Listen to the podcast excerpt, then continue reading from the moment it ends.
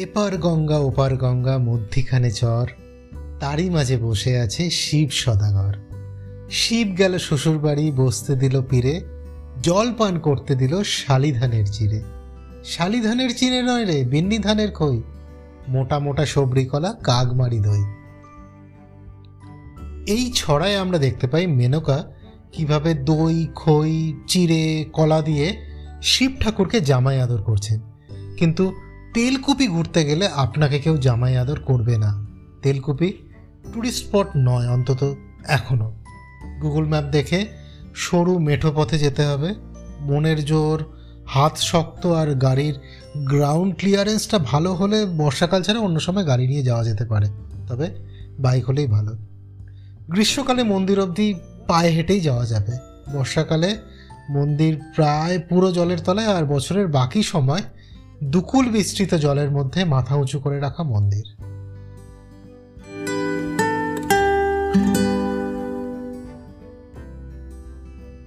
নমস্কার, আমি সৃজন। সৃজনের পড়াবলিতে অফবিট পুরুলিয়া সেগমেন্টে আমরা ঘুরতে বেরিয়েছি এমন কয়েকটা জায়গায় যেখানে ভিড়ভাড়টা এখনও বেশ কম, কিন্তু জায়গাগুলোর দারুণ কিছু ইতিহাস আছে। সেগমেন্ট ইন্ট্রো গত সপ্তাহে হয়ে গেছে, এ সপ্তাহে চলুন বেরিয়ে পড়া যাক। আজকের গন্তব্য তেলকুপি। আমাদের ছোটবেলায় সারা গা হাত পা, বুকে, পিঠে, ডোলে ডোলে সর্ষের তেল মাখানো হতো। শীতকাল আর বর্ষাকালে একটু বেশি। কি যন্ত্রণা এখনকার বাচ্চারা জানে না। তার উপর ঘানির তেল এখনকার মতো ভেজাল তেল না, নাকে কানে দিলে জ্বলে যেত। ভাগ্যিস এখন ডাক্তারবাবুরা বারণ করে দিয়েছেন এসব করতে। কিন্তু হাজার বছর আগে তো এই ডাক্তাররা ছিলেন না, তখন রাজা ছিলেন। জেডি বেগলারের লেখা থেকে জানা যায় যে, রাজা বিক্রমাদিত্যকে এখানে তেল মাখানো হতো। এখন অফিসে বসকে, বাড়িতে বউকে যারা তেলায়, তারা মুখের কথাতেই কাজ মিটিয়ে নেয়। এখানে তা নয়, রাজাকে লিটারেলি তৈলমর্দন করা হতো। তবে এই রাজা বিক্রমাদিত্যই কিনা সেটা নিয়ে ডিবেট হতে পারে। সন্ধ্যাকর নন্দীর লেখা রামচরিত থেকে জানা যায় ইলেভেন সেঞ্চুরিতে রাজা রুদ্র শিখর শিখরভ্রম রাজ্যের রাজধানী বানাচ্ছেন তৈলকুম্পিতে। আরও অনেক রাজার নাম আছে অন্যান্য সময়। আচ্ছা বিক্রমাদিত্য বলায় মনে পড়ল, আমি বাংলার প্রথম দুর্গাপূজা, অর্থাৎ দেবী মৃন্ময়ীকে নিয়ে যে এপিসোডটা করেছিলাম, ওখানে দ্বিতীয় চন্দ্রগুপ্ত বলার সময় দ্বিতীয় চন্দ্রগুপ্ত মৌর্য বলে ফেলেছিলাম। পডকাস্টিং শুভকে ধন্যবাদ আমার এই ভুল ধরিয়ে দেওয়ার জন্য। পডকাস্টিং শুভকে স্পটিফাই ইউটিউব দু জায়গাতেই শোনা যায়। দারুণ দারুণ সব এপিসোড আছে ওনার। শুনবেন ওগুলো। যাই হোক। তেলকুপি। শোনা যায় একটা সময় একশোর বেশি মন্দির ছিল এখানে, যার বেশিরভাগই গড়ে উঠেছিল বিজনেসম্যানদের সৌজন্যে। রাজার কৃপায় নয়, তবে বেগলার সাহেব আঠেরোশো ষাট সালে এগুলো সব দেখতে পাননি। উনি তেরোটা মন্দির দেখেছিলেন। আপনি যদি যান, গ্রীষ্মকালে আড়াইখানা মন্দির আর অন্য সময় গেলে দুটো মন্দির দেখতে পাবেন। গ্রীষ্মকালে পায়ে হেঁটে মন্দির অবধি চলে যেতে পারবেন, কিন্তু সেটা করলে জেলেদের ডিঙি নৌকায় চড়ে মন্দির অবধি যাওয়ার যে এক্সপিরিয়েন্সটা সেটা কিন্তু মিস হয়ে যাবে। কীভাবে যাবেন? সেটা বলার আগে ছোট করে ইতিহাস একটু বলে নিই। এই ইতিহাস আমি কালেক্ট করেছি যেসব বই থেকে, সেগুলো হলো, এক, দেবলা মিত্রের লেখা Telkupi submerged temple site in West Bengal ASI এর ওয়েবসাইট থেকে এটা পাওয়া। দুই দেবপ্রসাদ জানা সম্পাদিত অহল্যাভূমি পুরুলিয়া প্রথম খণ্ড।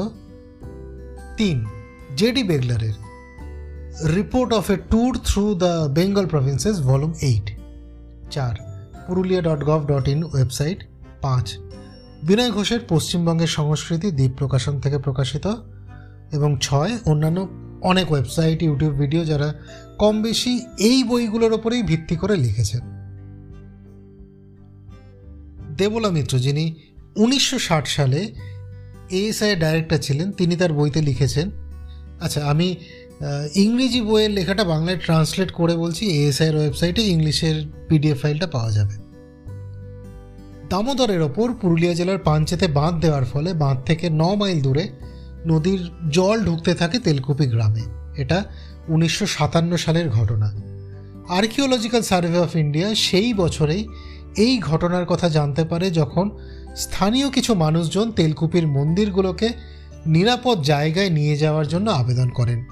পরের বছর পশ্চিমবঙ্গ সরকার একই আবেদন করে। ইতিমধ্যে জায়গাটা Bihar and West Bengal transfer of territories act nineteen fifty six এই আইন অনুযায়ী বিহার থেকে পশ্চিমবঙ্গে চলে এসেছে। এর রেসপন্সে এএসআই দামোদর ভ্যালি কর্পোরেশন অর্থাৎ ডিভিসিকে অনুরোধ করে এই কাজ এমনভাবে করা হোক যাতে তেলকুপিতে এর প্রভাব না পড়ে অথবা বাঁধ নির্মাণের কাজ কিছুদিন পিছিয়ে দেওয়া হোক, যতদিন না ডকুমেন্টেশন কমপ্লিট হচ্ছে। উনিশশো উনষাটের জানুয়ারিতে খবর পাওয়া যায়, সব শেষ। মন্দির, সব জলের তলায় চলে গেছে, মন্দিরগুলো বাঁচানোর জন্য আর কিছু করা সম্ভব নয়। একশো চুরাশি পাতার পিডিএফ ফাইল, পুরোটা তো এখানে বলা সম্ভব নয়। এই পডকাস্ট শুনে আপনার যদি কৌতূহল জাগে, তাহলে এএসআইয়ের ওয়েবসাইটে পিডিএফ ফাইলটা পেয়ে যাবেন। ছোট করে বলা যেতে পারে, এরপর গ্রীষ্মকালে জল যখন তলানিতে সেই সময় দেবলা দেবী এবং ওনার টিম প্রতিটা মন্দিরের ডিটেলে ডকুমেন্টেশন করেন এবং সেই ডকুমেন্টেশনে সাহায্য করেছিল। এর আগে এএসআই যে ছবি তুলেছিল সেইগুলো। আমি ব্রিটিশ লাইব্রেরির ওয়েবসাইটে কয়েকটা ছবি পেয়েছি, সেগুলো ইতিমধ্যেই সৃজনের পদাবলী ফেসবুক আর ইনস্টাগ্রাম পেজে পোস্ট হয়ে গেছে। যারা ইউটিউব আর ফেসবুকে ভিডিও পডকাস্ট হিসেবে দেখছেন, তারা তো স্ক্রিনেই দেখতে পাচ্ছেন। ও, ছবিগুলো জেডি বেগলারে তোলা আঠেরোশো ষাট সালে। তবে আপনি ছবি তুলতে গেলে দেখবেন, জেলে মাঝিদের নৌকা থেকে দেখা যাচ্ছে জলের মধ্যে জেগে ওঠা ভাঙা মন্দির। শীতকালে আবার এর সাথে পরিযায়ী পাখির ঝাঁক। খুব কম ফটোজেনিক নয় জায়গাটা। তাই আপনি এবার পুরুলিয়া এলে তেলকুপিকে রাখতেই পারেন আপনার ডেস্টিনেশন হিসেবে। তেলকুপি যেতে হলে যেদিন আপনি জয়চণ্ডী পাহাড় দেখতে যাওয়ার প্ল্যান করবেন, সেদিন এটাকে রাখতে পারেন। রঘুনাথপুর থেকেই যেতে হবে আপনাকে তেলকুপি নিয়ারেস্ট স্টেশন আদ্রা। আর আপনি যদি পুরুলিয়া শহর থেকে যাওয়ার প্ল্যান করেন, তাহলেও রঘুনাথপুর হয়েই যেতে হবে। পুরুলিয়া আর রঘুনাথপুরের মধ্যে পড়বে ছররা। ইনফ্যাক্ট কলকাতা থেকে পুরুলিয়া এলে পুরুলিয়া ঠিক আগে স্টেশন ছররা। ছররায় দেখার মতো দুটো ইন্টারেস্টিং জিনিস আছে। ছড়ার গল্প বলব সামনের সপ্তাহে। শুনবেন তো? জানান আমাকে। ততক্ষণ সবাইকে নিয়ে ভালো থাকবেন, সুস্থ থাকবেন। ধন্যবাদ।